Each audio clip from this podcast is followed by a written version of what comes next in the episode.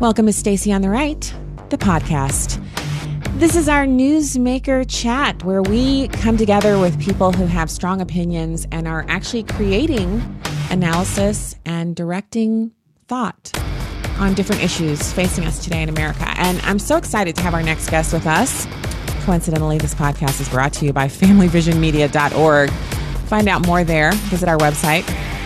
Hit the subscribe button for the newsletter. All right. We have Andrew Egger, staff writer for The Dispatch. His Twitter is at EggerDC, at EggerDC. And Andrew, thank you for coming on today. Hey, yeah, thanks for having me on. So glad to have you here. I know um, one of the things that is interesting to me, and we've been kind of touching people in this space here on the podcast, actually with some regularity over the past couple of weeks, and that is younger individuals people who are a little closer to the action when it comes to um, how people are thinking right now on how we face different issues, namely, how do the Republicans regain the majority in Congress? And um, some commentary on the Virginia governor's race, which uh, lucky for me, you have all of these things that you've been writing about. And I wanted to start off by saying congratulations on having a new baby and being on paternity leave. That's a wonderful uh, milestone for any person. So congratulations on that. Yes, thank you. First, first new baby. So, uh, you know, I, I think when, when people go to college, that's an opportunity for, you know, like political opinions to maybe uh, merge or mature a little bit, and then when they get a job, and then when they have a kid, those are all kind of sort sorts of things. So you're catching me in influx. It'll be interesting. Uh, interesting. Maybe if you if you had me on again in in a year or something, I'd, I'd I'd have a completely different set of opinions to give you. But but thank you. You might. I mean, I remember those times. You learn a lot about yourself when you have a new baby. It it kind of reorients everything in your world in a good way. So I think you're going to really enjoy the journey. Uh, I I actually think it's a perfect time to catch you because later in a couple of years, you will have a bit more nuance to some of the things. Some of them you might have already tossed out of the window.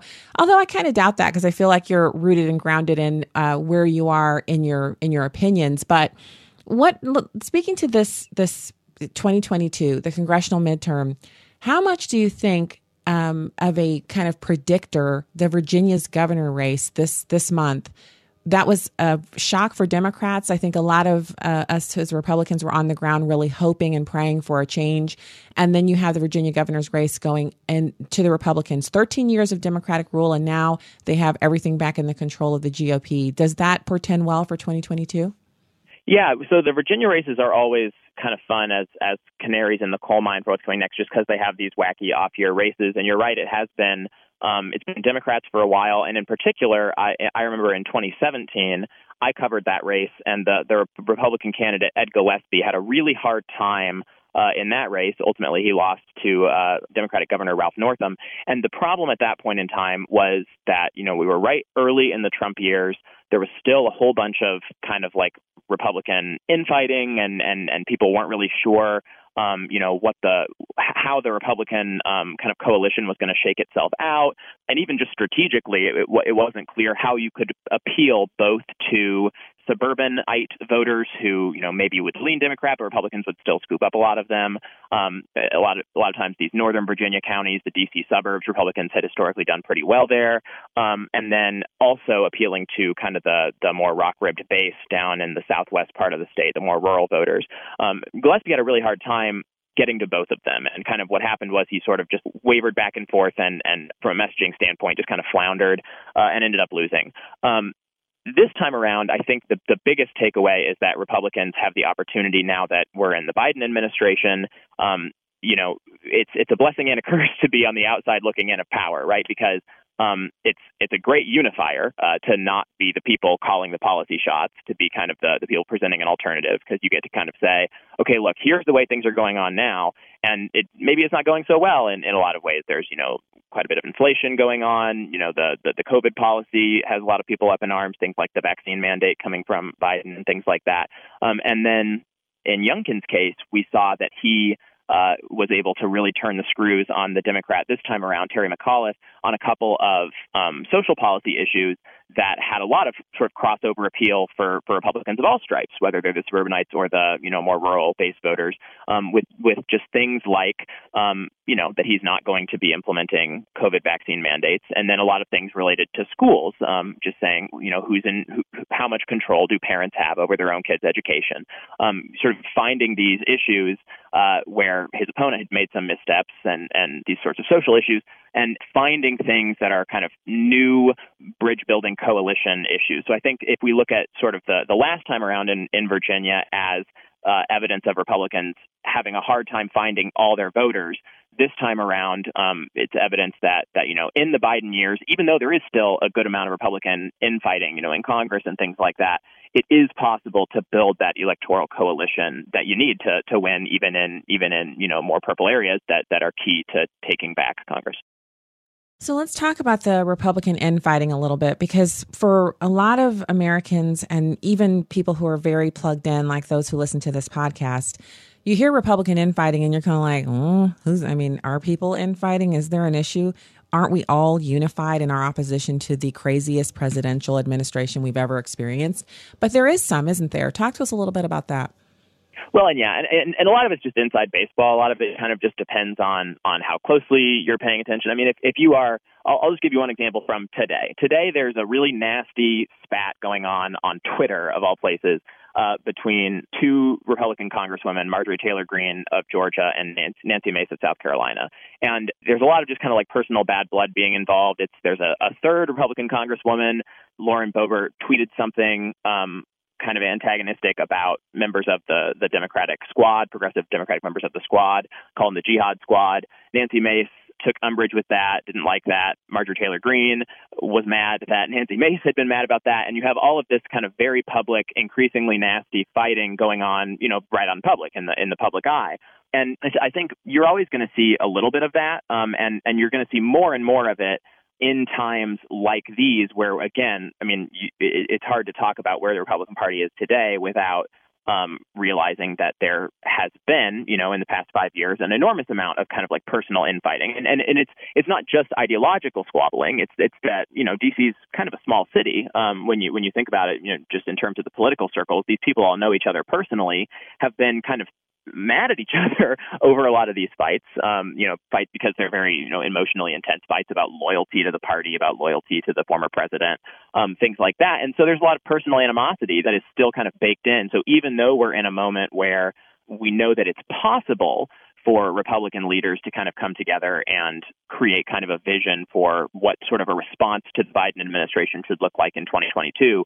We still have all of the kind of difficulties that are presented with the fact that a lot of people in the coalition just still can't stand each other. And I don't mean like, you know, like voters and, and, and even activists and people out there, but, but, you know, even just people in Congress, you can see still have a lot of, a lot of, you know, uh, angst that they need to work through with one another. I mean, like, uh, like, like go to therapy or something. I have no idea, but it, it does present a real impediment at time because this sort of thing is, is obviously media catnip. Um, it's sort of like reality TV and it's the kind of thing that does distract from keeping the focus on on anything related to any of the issues that that we've talked about. So it's uh you know it's it's a real problem. I have I have no idea what the answer is going to be. Usually these things don't just sort of get better on their own. Um, but th- I guess the hope is that it's more apparent to people uh, like us who are you know just kind of like in the waves uh, every day, just kind of like paying attention to what's going on, every every little micro controversy and things like that. And I guess things like this mostly just kind of like blow over for voters who have like other things on their minds, you know, other uh, bigger fish to fry than than you know who's mad at who in Congress. Uh, so I guess the danger is just that it prevents people from from being able to work well with one another more so than than it actually you know necessarily turns voters off. But I do think you know the more that you're able to put those things in the rearview mirror and and keep the the crosshairs over the targets, the better off the result will be.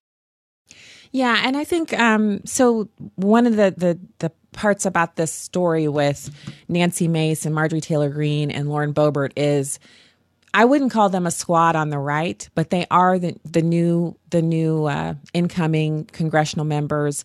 They are bringing in a lot of youth and vigor and very strong perspectives. And they're also leading the charge on communicating. They're speaking out, and the the comments that they make get picked up. And, you know, for better or for worse, they're circulated more widely than some of right. our other members, right? So and and also they're women. And so they seem to be the Republican foil to the leftist squad. Um, and so there, there's a there's almost an intentional. Um, it's like they magnify the comments of Mace and Taylor Greene and Boebert. Um, they magnify their comments and maybe even skew them a little bit so that a normally, I'd say, moderately incendiary comment is turned into, you know, World War III, where apologies need to be made. And some of the comments are really they're they're out in left field. Some of the statements are uh, they seem like uh, unforced errors, but there there's a there's a kind of a desire to make them the right-sided squad to match up to the left squad, and so I kind of pay attention to it, but I, I it's almost like that additional listening that you do when you know you have small kids in the next room over and you're just in the kitchen for a minute and you keep your ear peeled like what's going on? And these women are capable. I think they have a lot of of uh, great uh, opportunity to make great legislation in the future. I'm looking forward to seeing what they do but i do wish that they would keep their squabbles private because we have such bigger fish to fry with the Biden administration and the congressional members who are literally trying to turn America into a socialist country. Um, so, how how can Republicans actually message? Around Mace Taylor and, and others or through them or you know how how can they get their act together to ensure that school choice and economic freedom and you know an, an end to the idea that we should ever be locked down again that that the Republicans are running on those things? Um, CRT not being good for America those are winning issues. How do they get that message out? So I think that the reality is that when it comes to these races these are the things people will be running on, right? Like when these people are going, when Nancy Mace goes home to her district and, you know, makes the pitch to her voters that they should send her back to DC, she's not telling them, you know, send me back to DC so that I can, you know, keep getting in these fights with, with Marjorie Taylor Greene. So I, in, in that sense, it's, it's sort of like a distracting sideshow um, because these are going to be the, the campaign issues. I think that the, the danger, where, where the danger comes in and the thing that needs to be avoided is that because loyalty is so tightly bound up in all of these fights um, because that that's the subtext of you know like who's kind of the the real Republican, who's the effective Republican, who's the rhino, who's the um, the squish, you know, all these sorts of things. The problem is that a lot of times when Republicans are tearing each other down in these ways, they make each other more vulnerable. And they, if if one person's calling another person a rhino and one person's calling another a squish and these sorts of things, these make them more vulnerable to primary challengers. They make them more vulnerable to you know kind of just like upstarts in in their district um, in in ways that you know we it doesn't. It, the same kind of Republican can't run in every district in America and hope to you you know you you let, let, us put it this way: uh, if you had an entire caucus of Marjorie Taylor Greenes uh, Marjorie Taylor Greene is not going to win a race in, in Nancy Mace's district or or you know any any number of sort of more purple districts around the country that are the kinds of districts that become you know the money making districts when it comes to who's going to control Congress. So the question always has to be you know how can we learn and how can they you know the the actual policymakers learn to live with one another even though there is a, a wide difference of opinion on on a number of things and, and I think the answer to that question is that you can't have too restrictive of a loyalty test of what counts as a, a real Republican and then who gets written off as a rhino. You know what I mean? Ah, well, so now, yeah. So the the loyalty test is, but that's not coming from members of Congress. That's actually coming from the ground. Um, so on the right, we've been burned quite a bit by individuals who cross over and help Democrats achieve legislative wins, like the infrastructure package that just passed. Mm-hmm. It was a major, massive modern expansion of the regulatory state. To have that happen with the help of Republicans seemed a bit of a smack in the face to voters who were promised less regulation and more freedom. And this is right in, at what should be the end of the pandemic. We are now in the endemic phase, but instead, Americans are hearing Omicron and the possibility of lockdowns again. And it's like, how could you even think about doing that again? The economy is barely even in recovery mode. So, um, w- when you say we don't need like you know kind of rhino litmus tests how far do you think that goes with with voters on the ground who are really looking for people who believe in something who actually know what the republican party platform says? Right.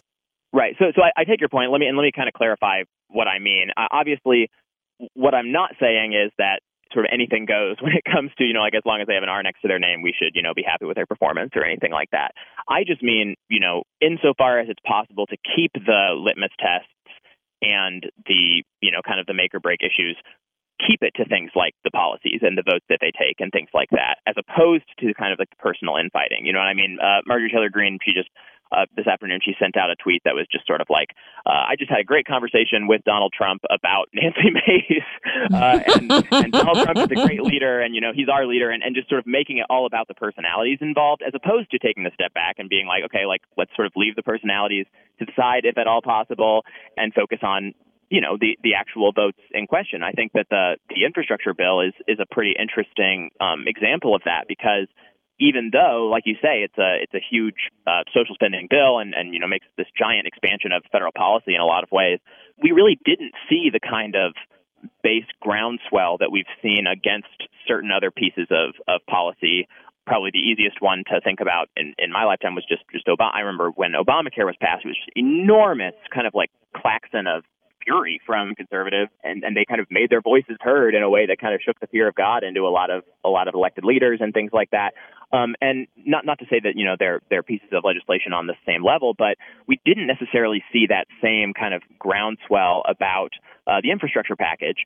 Um, and I think part of the reason for that is because uh, on a certain level, a lot of us, both the people who make the news and the people who consume the news, are increasingly addicted to kind of like the junk food of the little infighting and things like that. And I mean, you know, not not even to accept myself from that. I mean, like I say, your eye is kind of like drawn to the the more like flashy, uh, eye popping stuff, like the Twitter fights. And we've spent a lot of time talking about the Twitter fights just now because I said I've been following along with this today, and you're like, okay, let's talk about that. And and it's, you know, it's, you you get a lot of conversation out of it because it's personalities and it's flashy and, and all these sorts of things.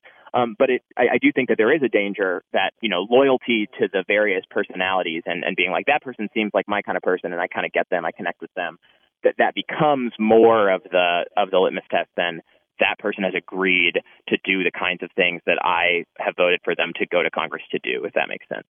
Mm-hmm. It does, and and so I actually don't mind. I don't mind talking about some of the vagaries of the individuals who've gone to Congress. I don't mind that. Um, so some of this, if you think about it from a PR and uh, you know, kind of keeping your name in the fray standpoint, Nancy Mace having her name on the lips of Donald Trump as Marjorie Taylor Greene is having a chat with him. Um, they're kind of finding their true north and kind of marking their territory at the same time. Mm-hmm. So, you know, mm-hmm. one is honorable when you when you're saying, look, this is the the the de facto head of the Republican Party, like it or not. For some people who aren't fans of President Trump, um, for those who are fans, it's like, hey, you know she's going she's kind of going to the mountain and saying look we're having some issues and we need to tamp this down and whether it's helpful or not it also sends a message and so voters are taking note that marjorie is talking to trump about nancy and you know what where does Boebert fall on that and it is it, it does feel a bit like reality television but the fact is this is going on all the time uh, Mitch McConnell is doing things like this all the time. He just does it silently via email or phone calls. He does not make right. a public display of it. By the time we find out he's been running back channel and holding meetings beyond the meetings, he's talking about it on the floor of the Senate and he's already made all of his moves and now he's announcing what he will or will not do with legislation or with uh, you know pers- prospective votes.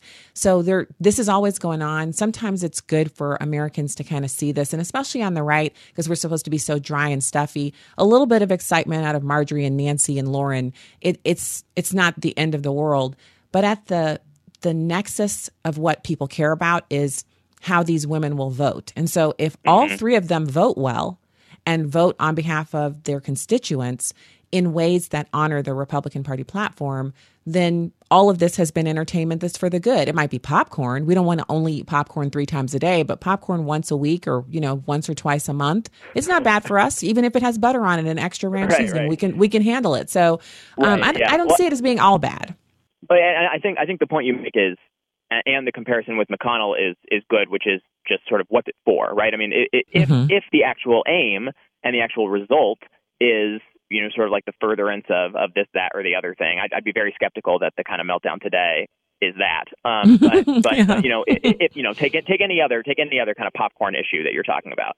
Um, if if if ultimately the furtherance of that is the furtherance of the policy and, and all those sorts of things, well and good. And like you say, the the meetings with McConnell, uh, those sorts of things tend to have that aim. But I do think that you know you have to remember that that is not the only kind of motivating force. And I mean, these people are person. I mean, uh, politicians are personalities, right? I mean, they have brands to maintain uh, and constituencies to keep interested, whether those are their voters or just kind of like, especially in, in sort of like the social media era, your uh, you know kind of social constituency of you as a, a, personality is not necessarily the same as your uh, just sort of voters. You know, you're the, the, the people who are electing you because those people might not be paying attention to you on Twitter, uh, and those are the people you're going to need to go back to, you know, to get reelected.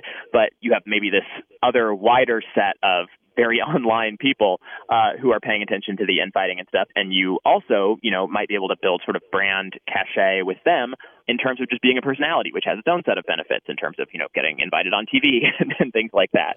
Um, so right. I, I do think it, it's just important to keep these things teased out and, and, you know, just kind of commend the good behavior and, and call out the bad, I guess I would say. Yeah, no, I agree with that. And I, I so I'm I'm not opposed to calling it out. Um, there is a certain element of having to compete with the Democrats have their PR arms already set out, and they're all the time 100% on their side.